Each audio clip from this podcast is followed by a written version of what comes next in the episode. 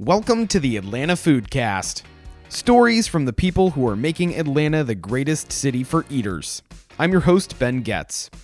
Suffices to say that I love the story of Angie Mosier. She is a decorated, celebrated, and beloved food photographer who happens to be a Georgia and Atlanta native, and her work can be seen alongside names like John T. Edge, Eric Ripert, and Kevin Gillespie, and her work is absolutely stunning. But the one thing that I really enjoyed the most about her story is that she spent much of her career working as a caterer and a pastry chef slash cake decorator. If she's really done it all. And we caught up at her studio in College Park for a conversation. So here she is, famed food photographer Angie Mosier.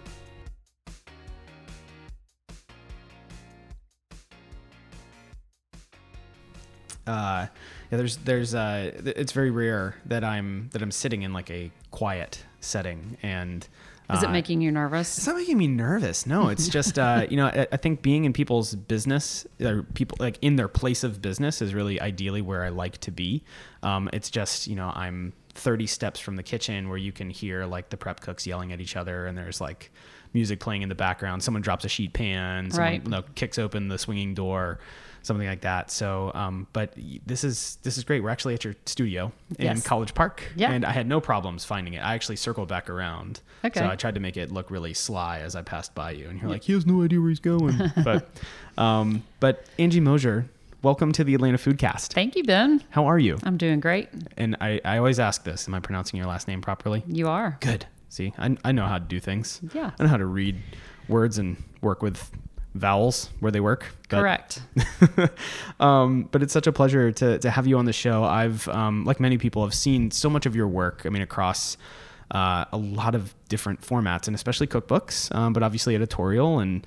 Um, and I love that you're an Atlanta native, and you're just a hop, skip, and a jump from us over in Grant Park. Yes. But um, but there's there's a lot that I want to talk to you about your career. You know, as a food photographer, and I mean, also telling the the human side of things. Like it's not just through food, but also the person really behind this and the mind behind it. Um, so we're gonna get into your your your work, but before that, I'm gonna I'm gonna grill you with a lot of the same fun questions that everybody gets on the show. So tell me who cooked for you growing up, and what kind of cook was he or she? Okay. Um, well, mostly my mother cooked. She wasn't completely a stay-at-home mom, but she and she did work, but she had her normal repertoire, very pedestrian kind of uh, meals, but but good meals. You know, things like chili mac and meatloaf and spaghetti and stuff like that. So it wasn't. We do have uh, sort of a country background. My whole family is from East Tennessee and my grandmother, her mother, also cooked for me quite a bit. So um, she was influenced by her as well. So we had every summer we always had a garden and farm, you know, like lovely farm vegetables. My grandparents always had a garden still in Tennessee, and we visit them very often. So I think that is the fondest memory that I have of family members cooking. Um, but so yeah, my mom and my grandmother primarily. And you you you kind of unlocked the holy grail for me of chili mac. I grew up eating chili mac as well. I grew up in Florida, so not East Tennessee, but um, if you've never had really well, it depends on what kind of chili as well. It can't. I mean, it works, but if you grew up eating like a really bean heavy chili, but then just over spaghetti noodles, like that's it's pretty badass. Yeah. I think so. Yeah. Yeah. It was just easy for her, you know. Right. Open Yeah. a couple of cans, Yeah. boil some pasta. Exactly. Yeah. It was especially if it's coming out of a can. Like, Yeah. yeah, you're not going to be able to forget those memories. Right. So, um, and you already said East Tennessee, but what part of East Tennessee? So, um, my parents are from the foothills of the Smokies. My mom and dad met in a little town called Maryville, Tennessee, which is right outside of Knoxville. It's almost, Gotcha. Knoxville has almost blended into Maryville now. Yeah. How many people did you have to scoff at who mispronounced Maryville growing up? Everyone says Maryville. Exactly. And I have a friend who lives there now who still refuses. She moved there from somewhere else and she refuses to call it Maryville. Yeah, I know. I uh, you know, growing up in Florida, a lot of people say, uh, "Yeah, it's really close to Kissimmee." It's like it's actually pronounced Kissimmee, but you're an outsider and no one likes you. So it's hard. It's always hard. Yeah, I had the same thing in Virginia as well. It's really Yeah. hard to to pronounce all of that. But um, but I I know a little bit about your life before photography. So talk to me a little bit about. Um, working, so I know a lot about you working in pastry, um, but tell me about your life, like kind of leading up to your professional career. Okay, so I started my culinary career as a cake baker mostly and a cake decorator. Um, and that was literally to try to figure out a way to get out of the boring office job that I had. I went to Georgia State and studied journalism actually and worked on the radio station there and um, just didn't really understand how to get a job in that once I was done with school. So I ended up work. I worked the whole time I went to Georgia State at a big accounting firm in a skyscraper downtown, and ended up staying there after college and stayed there for longer than I intended to. And but a hobby of mine had always been baking cakes and decorating cakes. My mom was an amateur cake decorator and always made sure that we had beautiful and fun birthday cakes. And um, so she had all the equipment and let me play with that stuff when I was a kid. And so I started making cakes for friends. And then I ended up making my own wedding cake, thinking I can do this. And wow. so I started a, a business baking cakes two years before I ever quit my full time job. So it was basically I was working full time and then baking wedding cakes on the weekends. And then I finally was able to quit my job because I started getting more clients, better customers that and I started getting better at it so I could charge more money. And then I did that for about 10 years. Wow. Mm-hmm. And that's a quite the level of ambition making your own wedding cake. Yeah, it was pretty silly to do that actually. I mean, the cake turned out fine. It was just what I mean, it's already kind of stressful getting married, but Yeah. Or putting on a wedding. Yeah, exactly. But it was it, now it's a fun story. Yeah, no, that, that is a really really cool story. Uh, that that's like the um, it's like the DIYers like dream of like you can make your own cake, and everyone's like, I think you're a little insane for saying that. Yeah, but, um, yeah, yeah, I can't believe I did all that. Yeah, really. So so you're working as a cake decorator, and where where did you pick up a camera in in this whole process? Like, did you grow up doing photography? Well, we always had a, a camera in our family. My parents are not great photographers, but they, they always had a like a 35 millimeter camera. So my brother and I were always allowed to use the camera, and then we always had Polaroids, which I still love Polaroids. Um, so I just grew up. We always had snapshots. My mom still likes to print out her even her iPhone photos. So I think there was an appreciation for photographs and photo albums. And so, you know, working in camera wasn't that foreign to me. But then um, really skipping ahead, um, I always had my own personal camera. And then when I was studying journalism at Georgia State, I really didn't focus on photography, but had to do a little bit of it. If you were working on a story for school, then you know you just needed to shoot your own photos. So I had a camera in college, and then when I got into food, I had to take pictures of my own cakes. They were always terrible. It would be funny to look at them right now. My photos are terrible, but um, but then in between cake decorating and photography, I became a food stylist because after doing weddings for so long, um, that I just came to a point in my career where I had to figure out I'm either going to have to expand and hire a bunch of people, or I just need to change what I'm doing altogether. A lot of my cakes started getting photographed for books and magazines. And I loved that process, and I got to be around photographers, and they kind of taught me how to look through the camera at food and how it's different than just, you know, it's very different to take pictures of food. So um, I I didn't even know there was something called a food stylist, but I ended up getting a job that somebody wanted or needed a stylist who knew how to do cake decorating, and none of the food stylists in town at that time felt comfortable with the frosting techniques. And so they said, You need to find somebody who can make cakes. And so the producer called me and I got done with that job and I said, I don't know what a food stylist is, but I'm going to find out and I'm going to become one. And so I did. Wow. And was this in all in Atlanta? Uh, all in Atlanta, yeah. Wow. I've never lived anywhere other than Atlanta. Really? yeah. Oh, wow. So, um, yeah, so I became a food stylist. I did take a class in San Francisco from a really good food stylist just because it was really hard to find someone here who would let you assist them. At the time, there was probably only two or three people that did it full time, and so I thought I need to learn how to do this, and and found someone. That's a long time ago. That's been over 20 years ago. So, um, but being around photographers made me want to start shooting for myself. Not in the same way because I was much more being drawn back to storytelling and wanted to photograph things that mattered to me. And I was just doing it for myself. But then a couple of people said, Someone told me you might have a photo of X, Y, or Z.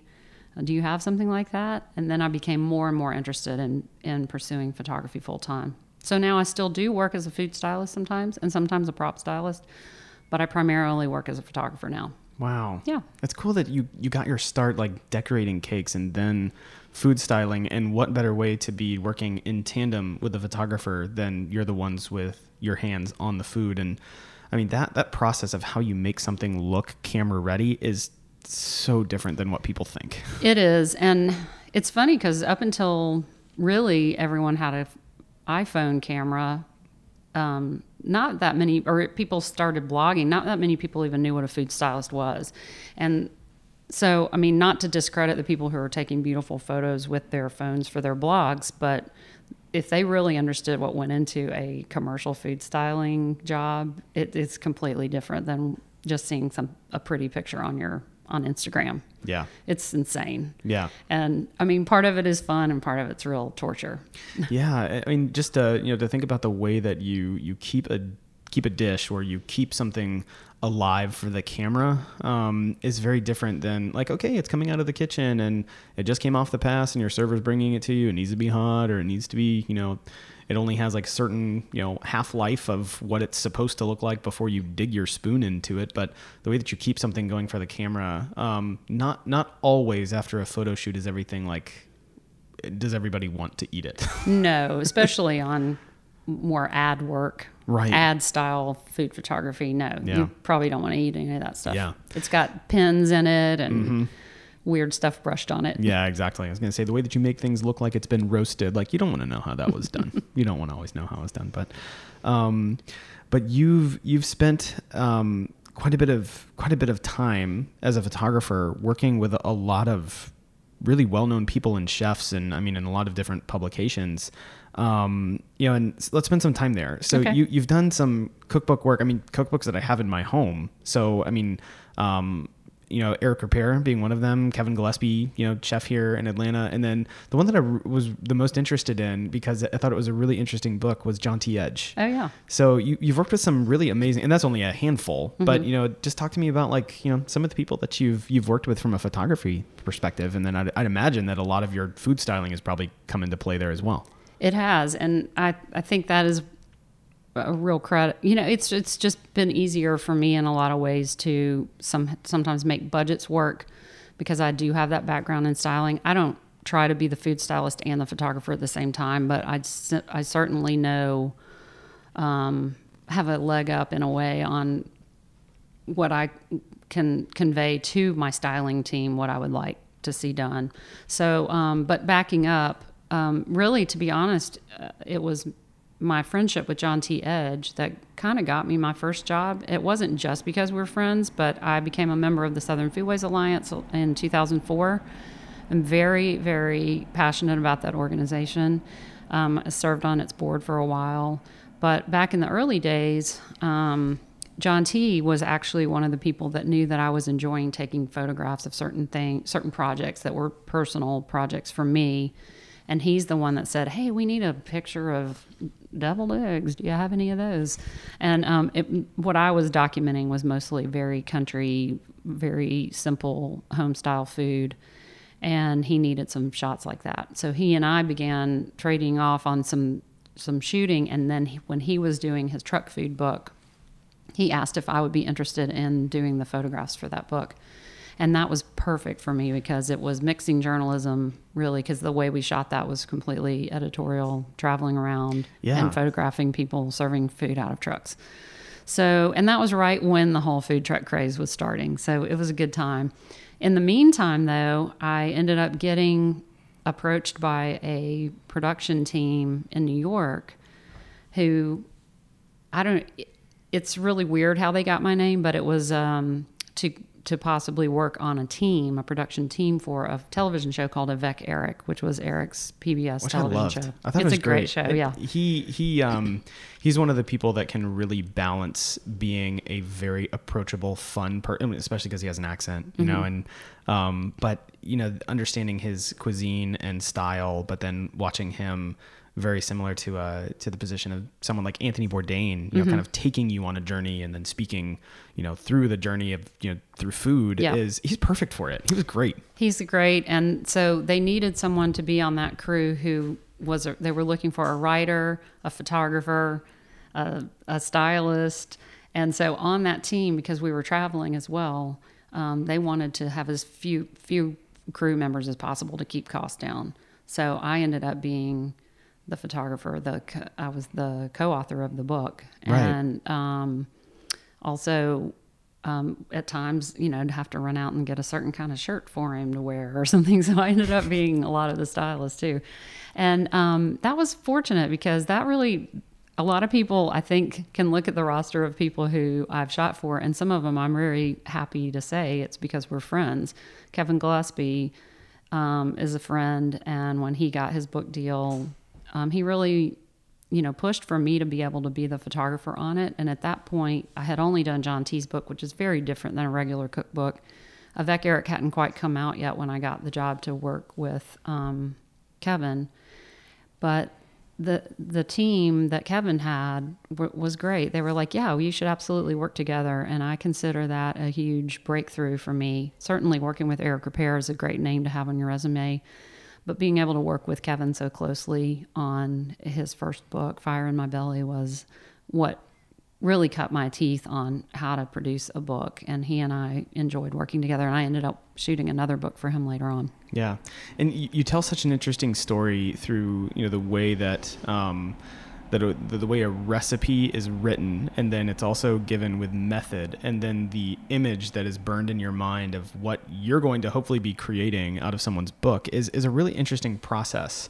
Um, what what's like the what, what's like the memory or if there's like a singular one or just what's a memory that really sticks out like in the production process of creating a book because that's another one of those things that i think a lot of people don't really understand how that comes to be um, it's it's probably completely different than what they have in their mind so Yeah. well it's something that stands out to you Well, you know, it's a I prefer to work on books where it can be a true collaboration. There have been times when I've just been sent a list of recipes and said we would like, you know, shots of these recipes. And then no one from the publisher comes to be on set. The person who wrote the book isn't on set. There's been a couple of times when I've done that and they've turned out great, but they're not happy memories as much as it is to be able to collaborate with the people who it's their passion, it's their name on the book. Right. That is something that is very important to me. And um, I'm trying to think of a fun standout like process thing because we do try to, when you get to work on a team, for instance, um, typically there would be um, the, the person writing the book who might want to be the cook making the recipes, or there will be a food stylist who ends up being the cook and the stylist. Um, and then there is probably a prop stylist. Um, and you've got to work with the publisher to come up with, well, what kinds of things are going to be interested sprinkled through the book. We don't want too many photographs that look like a casserole, you know, we don't want too many things that look like you know some a bowl of soup. Um, so that's when the fun and the challenge happens is when you start thinking about well how do we need to shoot this? You don't want to have everything be shot at the same angle. You don't want to have too much blue in your book or too much you know yellow. You so it's fun to watch the thing happen. A lot of times photographers will print out little prints and we'll stick them up on the wall and so we can see in chapter what what have we done too much of? Have we used this plate too many times? Have we so i think the thing that people don't understand is how many props it takes to make these photos look interesting and different. Right. And how hard it is for a styling team the food stylist or the cook who's written the book with perhaps a food stylist um, to make these things look beautiful and delicious and um, also look different from each other. yeah Yeah. Yeah, and you know, you you have a you, you mentioned this a little bit earlier, but you've you've lived in Atlanta. Only And- Atlanta. and, and only I like that. It's only Atlanta. I lived only in Atlanta. Um, so there's a lot in there. You've you've seen Atlanta in a time that not a lot of people have. You know, now that it's a city very much built on transients, raising Yeah. my hand because I'm a part of that. Yeah. Um, but you know, I've, I've only And lived- welcome. Yeah, thank you. I know I'm still new, um, but you know, it's it's been about six years or so, and um, we've seen a lot of the city change and develop, and um, new apartments and new restaurants, and you know, Ponce City Market, Krog. Like, um, I don't know what's happening OTP, but I imagine there's good things there as well. Um, but you have a really interesting perspective on how things have really changed, especially from a culinary perspective. Yes. What what's that been like for you? It's been really fun to watch, actually. And, um, you know, I didn't really get super passionate about food and like dining out and understanding the chef world or the restaurant world as much until really after I started my my baking career. Um, at that time, I had my favorites things that I would eat. You know, either from I grew up in really close to Tucker, so like still Matthews Cafeteria is one of my favorite places to go. I'm one of these Atlantans that has a super soft spot in my heart for the varsity. Um, you know, some of the more old school places that we love. A lot of that love is built on nostalgia, but a lot of it is very important. You know, and so. Um, but I I've really enjoyed watching people grow and culinary teams grow. In fact, um, the listening audience doesn't know this, but right before we turned on the mics, um, Ben and I were talking about Pano, and um, his family is like restaurant royalty. And um, I just got to sit next to him at dinner last night. It was really fun because it's fun to reminisce about Panos and Paul's and Yeah. the Buckhead Diner and all of the incredible restaurants, and now Kyma, which is his restaurant. Um, you know, all of the the groups back in the '80s, there used to be all these restaurant groups. The Peasant Group, which Steve Nygren and Bob Amick used to have together.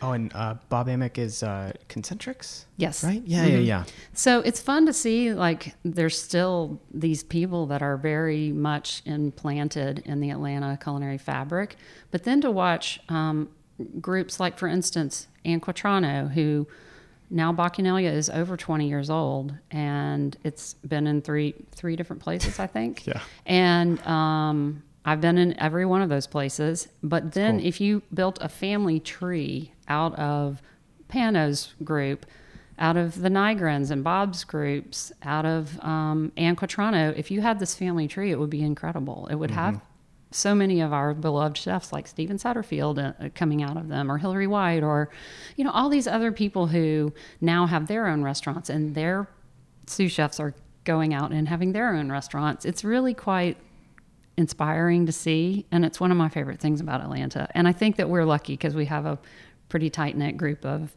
chefs in our city. Yeah, you know, it's uh, it's funny because also, you know, we were chatting. Uh, I think e- expressing our love for Judith Winfrey from Peach Dish, but Yes. also I, I mean, hearing her story, knowing that she's far much more than just just Peach Dish, you know. But um, we actually talked about that. Is this Atlanta restaurant or culinary or food based family tree?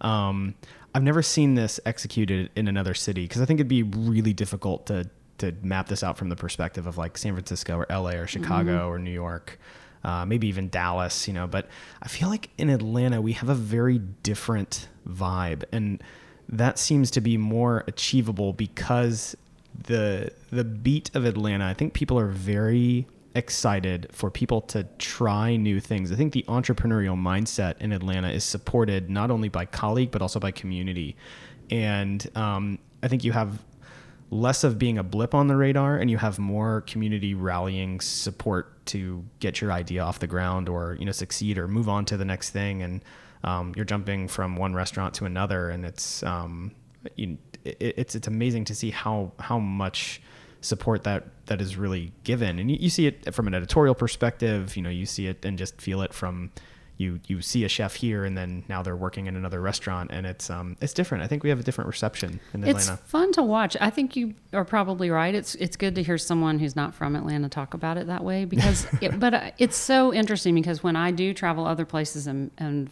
and I do travel a lot and Atlanta's a great place to be if you're going to travel. Um, but when I am out, I think a lot of times people think, oh, well, she's never lived anywhere other than Atlanta. She must not have very many experiences. But I have vast experiences. And I think the people in our culinary scene, including agriculture and, um, Right. and even like as far as um, restaurant groups go, um, and even chain restaurants go, I think it's an interesting place to be because we have the world here too. Um, it's not just like a regular city that may have be kind of incestuous. We are a transient city. We have um, incredible populations of immigrants from all over the world that are are in our city, and so I think our culinary teams um, whether it be chefs or restaurateurs or farmers or people like me, um, visual or marketing people, we have this lovely pot of the world to look at mm-hmm. and and get knowledge from and feed off of each other. And it's really fun, also on that note, to watch um, people who grew up who were originally from immigrant families. I mean, we all were originally from immigrant families, but the the ones who came here maybe in the '70s. Um, as re- as refugees. Now they're they have children and grandchildren who are also running their restaurants now, or started their own restaurants, or yeah. started big markets like the Buford Highway Farmers Market. Those right. people are third generation food people. Yeah, but from Vietnam or Korea or exactly. Yeah, so it's really interesting. Yeah, it's really fun to take people to um, Clarkston. You mm-hmm. know, it's not it's not the place that you're really thinking of. You know, why would you go to a place like Clarkston? It's like, well, um, we're gonna eat you yeah. know, or Buford Highway. I mean, sure. goodness, and you know, you can kind of you know spin around in any direction, you know, and you're going to find something that you love that you didn't know existed before, and yep. you're going to experience ingredients you did not know were grown in the earth. On I think it's a huge reason why our um, culinary scene is so rich. Yeah, yeah, for sure. Um, but you know, it's it's interesting. You know, you talk about people, you talk about the like you know, quote unquote family tree, which we're going to have to make at one point. Like, there's going to have to be a mass collaboration we're all just going to have to like go all in for like a Kickstarter campaign and we're going to have to get this done. So, so there have been people that have made smaller ones. Like I think Atlanta Magazine about three years ago did one and, and it was really cool. They had an artist. Yeah. They had an artist do one. Yeah. And I feel, I feel like we've got to like connect all the dots and yeah.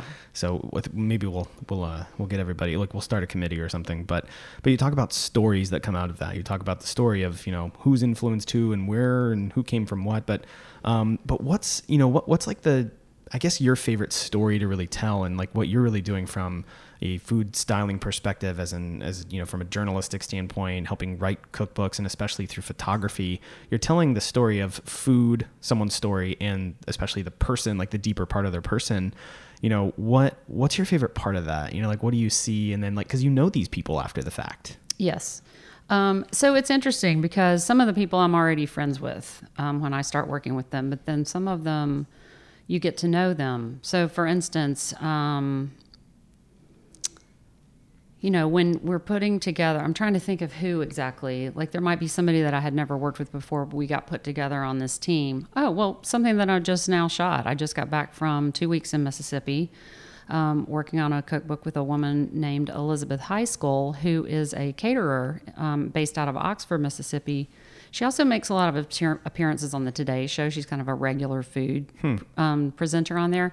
And I, I sort of knew her. I mean, we had met before, but I didn't really know her. But then when I got there and we started photographing these recipes that and she would even say these are home cook recipes there wasn't anything outlandish or, or odd about what she was presenting. There might be a it, there was a twist on chicken and dumplings or something, mm-hmm. but it mm-hmm. was still another, you know, recipe for that kind of stuff. Yeah.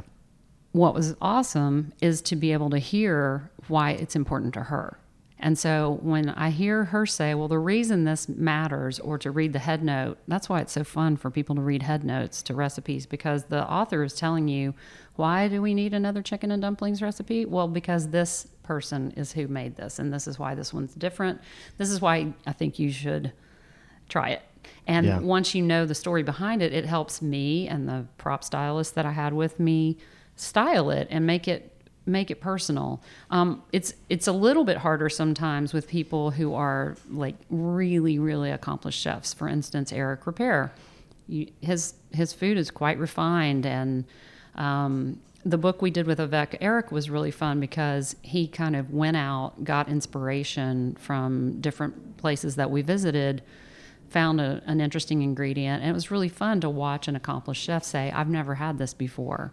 So, for uh, one of the great stories that came out of that one was Eric really, even though he lived in Atlanta for a little while, he hmm. um, he didn't really understand the South and the South's food. Um, and so we had we went on a trip where Dean Fearing, who's a famous Southern chef out of Texas, Yeah.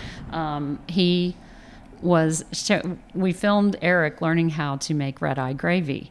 And when Dean threw the coffee in the pan um, to stir the only imagine what that roux had to be like. together, um, you know, Eric was so cu- curious about it. He goes, "Oh, I understand now. You're deglazing the pan.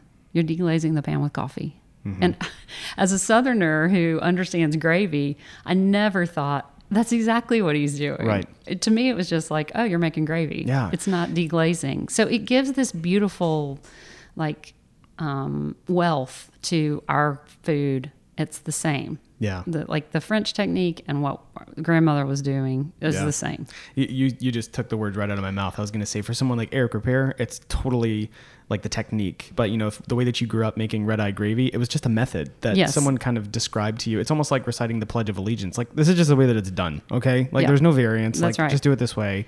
And um, but like there, there's no definition to to that methodology. But the way that he views it, it that's incredible. I know it's fun. Never It- expect that. and it gives great import, and it Yeah. helps you realize, oh, all of our food is important. And Mm-hmm. he was saying the same thing when he said, "Oh, I get it. You're deglazing the pan." Yeah, yeah, for sure. Yeah. Um, well, you know the the thing that I, I have here on the podcast, and I'm sure that you've heard it plenty, you know, but the the interesting thing about Atlanta is, you know, I, I love that I get to hear so many people's stories, and you know, to to me, these are people who are making Atlanta the greatest city for eaters, and it's not about superlatives, it's not about being a list of you know top 100 or anything like that, but we do have a very unique community in Atlanta, especially from a culinary perspective and from a dining community. Like the dining public is, um, I think we have a very different landscape here. And um, you know, I just I just wanted to say like it's it's really cool to see the work um, of of a photographer of someone who knows food and especially from the styling perspective and um, you know wedding cakes and you know decorating cakes you know it's um it's amazing to see that side of of this industry and um to to really consume stories that way you know to to have like that image like burned in your mind is really great and um so i i just think you know that there's a lot that that makes everything work together and you're totally a part of that so Thanks.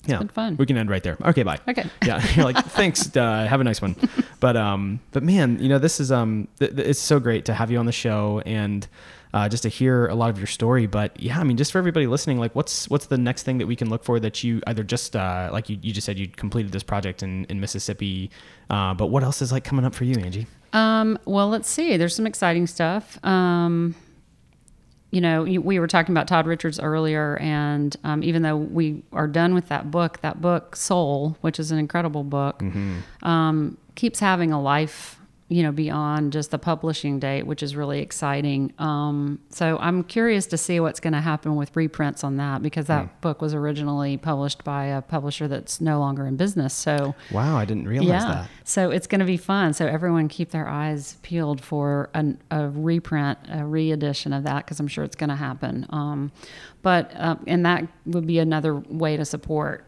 somebody like Todd is when it gets reissued, hopefully by someone else, then um, we can all support it again. Um, but I am in the midst of photographing a book for Marcus Samuelsson. really Yes. wow Um, great chef based out of Harlem, although he's worldwide.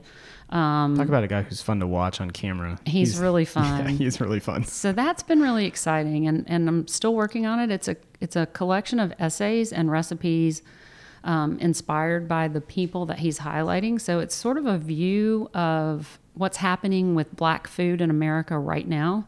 Um, it has a lot of history um, wrapped up in it, but because so many great um, food history books talking about tracing the foods of West Africa and other um, other parts of the world to the United States and, and embracing and appropriating that food history. There have been a lot of really great books recently written about that. So I think Marcus was inspired as someone who is an immigrant himself to take a view outside of Red Rooster, his re- restaurant in Harlem, and and say what's happening here. So he he has a wonderful co-author named Osayi Endolyn who's helping with these essays, and I get to take photographs of all the people, and so there'll be portraits Hmm. in it, and then there'll be recipes. We haven't started on the food photography yet, but um, I'm super excited about that because that's a story I'm personally interested in as well. Um, so that's been fun. I've been all over the United States taking portraits of people, That's and um, then I'm also working on um, a book with another Atlanta person. I believe she's an Atlanta native, actually. Um, Suzanne Vizethann, who is the owner Yes. of Buttermilk Kitchen, and so we're Pretty uh, iconic Atlanta everything restaurant, I but uh, man, um, I've never had a meal that I've wanted to forget. she she so good. She is incredible. Yes. Like I just think she she's very humble and she um she she just puts her head down, does her work, Mm-hmm. but she's a a great personality and I think her food and her restaurant are lovely. So I'm looking forward to more people That's getting great. turned on to her. So that's what I'm shooting right now. That's so cool. Oh Mm-hmm. man. Well, you know, for for you know all intents and purposes, you're definitely on that you know OG Atlanta side, Angie. So it is so great to hear your story, and thanks for sharing it here on the podcast. Yeah, thanks for having me, Ben. Yeah, thank you.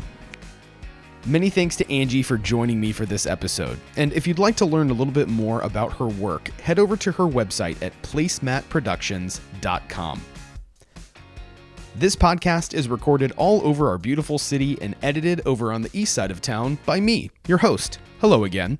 Our design is headed up by JJ Getz. And if you like what you hear, you can support the show right now on Patreon for just $5 a month. I'm your host, Ben Getz, and you've been listening to the Atlanta Foodcast. Stay hungry